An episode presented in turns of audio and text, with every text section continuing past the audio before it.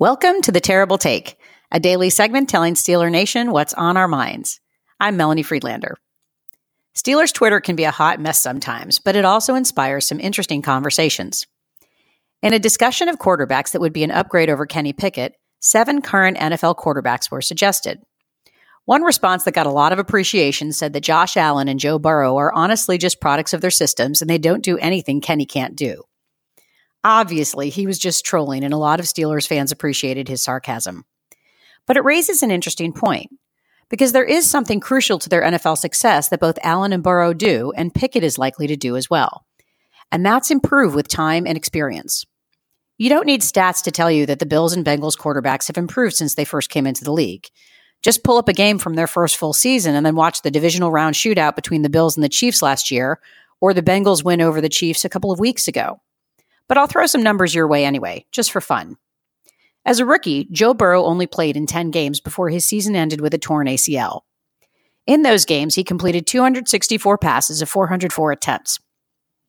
While his accuracy and percentage of bad throws hasn't really changed over the past three seasons, his adjusted net yards per attempt has jumped from 5.72 as a rookie to over 7. That keeps an offense moving. In his rookie season, Josh Allen logged an adjusted net yards per attempt of 4.37. In his fifth year, he's at just over 7. Another area where Allen has shown improvement is his percentage of bad throws, or passes that his receiver is unlikely to catch. That number has dropped from 25.7% of bad throws as a rookie all the way down to 13.6% this year. So, what about Kenny Pickett? He averages 4.26 adjusted net yards per attempt as a rookie. Not great. But since the bye week, try 6.85 over the past four games.